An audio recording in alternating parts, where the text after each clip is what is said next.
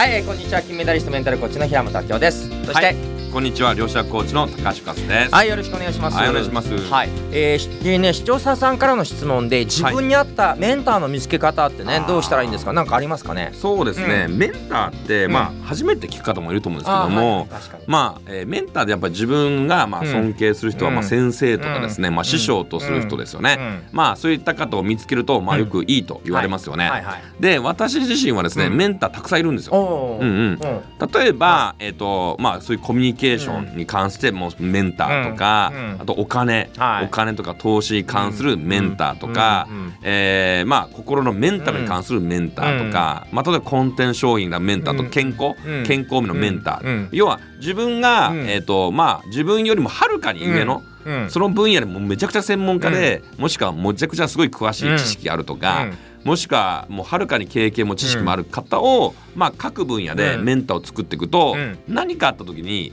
即相談できるじゃないですか。確かに。うん。まあ、はい。そういうのを私ね、まあ、僕は人生の8つの柱で8つのメンター。がいるんですよお金、はい。人間関係、はい心、はい。時間管理みたいな感じで、はい。まあ、そんな感じで、まあ、自分が本当に尊敬する人、うん。もしくはこの人から学びたいとかですね、まあ、自分が今まで会ってきた中で一番この人が一流だなと思う方を、はい。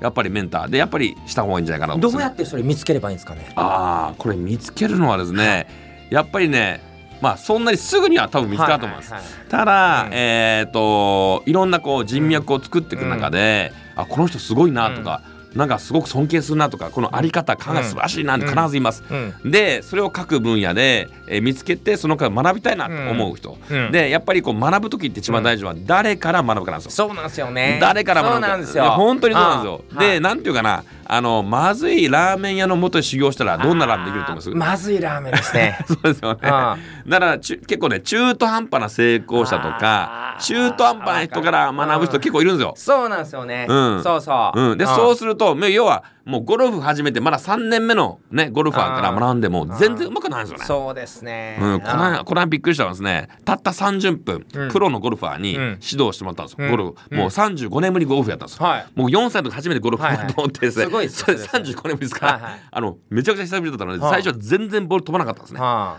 ところがそこにいらっしゃったですね本当プロゴルファーなのにたった30分指導してもらったらもう必ずまっすぐ飛べなったんです。あ。へえ。このコーチすごいなと思って。すごいですね。っ。ていうことはいや下手な教え方が下手な人だと全然いつまでだと思うかないんですよ。やっぱ超一流から学ぶべきですね。そう。まあ今の話聞いてて思ったのは、うんうんうん。先に目標設定とか自分がどんな自分になりたいかありたいかとかビジョンとかが先ですよね。確かにそうですね。こういう人生生きたい、うんうんこういう仕事したいが先にありきで、はい。っていう時にじゃあこの分野は誰？この分野は誰、みたいな感じでえ見つけていくのが良さそうですね。そうですね、うん。やっぱりビジョンが先なので、もう私はもう宇宙ナンバーワンコーチ目指すって、やってるんで、はい。じゃあそのためにやっぱその各分野で世界一流とか、日本一流が学ぶしかないので、まあそういう人を探して、うん。そこから学ぶってことを意識してますね。でその時にこう、うん。矛盾してるようなんだけどもちろん謙虚さが大事なんだけど、えーあもう私なんかダメな人間ですけどメンターになってくれませんか？って言われちゃうとメンターになりたいと思わないですよね。ある意味で私はこんな大きい夢があってここまで達成したいんだっつうのはもう上で大きくボーンと出ながら、とはいえこのお金の分野ではとはいえこのコミュニケーション、うん。とはいえここに関して推しに関しては、んもう私は全くのど素人なんでみたいに言われると、はい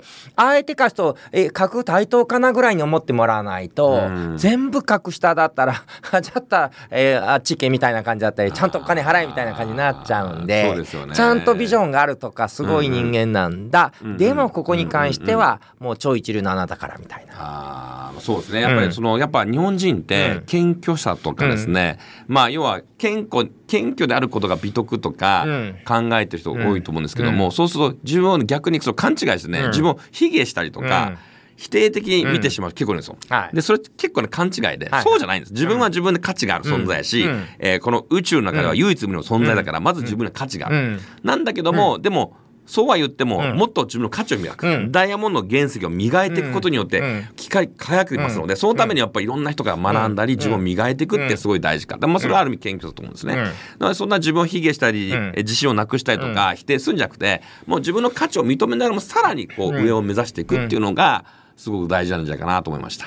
そして、まあ、そういう専門分野に関してはそれでいいんだけど例えば自分自身が自信がないとか、要はメンタルでもうちょっと強くなりたいんだけど自信持てないっていう場合になかなかそういうふうに自己受け入れるの難しいので、うん。その場合は先ほど私が前の子で言ったように、うん。えすごくその相手のことを勉強したり研究したり、うん。これだけ知ってるうん。って言われるとちょっと興味持ってくれたりとか、はい。うん。もしくはもうここは投資だと思ってしっかりお金を稼いでお金を払って、うん。うん。その人から学んで、うん。もう一番覚えてもらえる生徒になってそしたらなんかいつも君来てていつも一番前で、うん。いつもメモ取っていつも言ってることやってるよねっていうとちょっと可愛く見えるんでちょっと面倒見てあげようかななりますよね。なりますよねなんかね無料でコーチングしようかと思っちゃう。ねですよね。なりますなります。そうそうそう。本当は有料なんだけど、うん。もういつも前の席でいるから、うん。頑張ってんなと思って、うん。うん。じゃあなんか相談乗ろうかなみたいなうん。気持ちになりますね。そうですね。これはさっきのね人脈の作り方でも話した要素なんで、ということで、はい。ぜひやってみてください。はい、ありがとうござい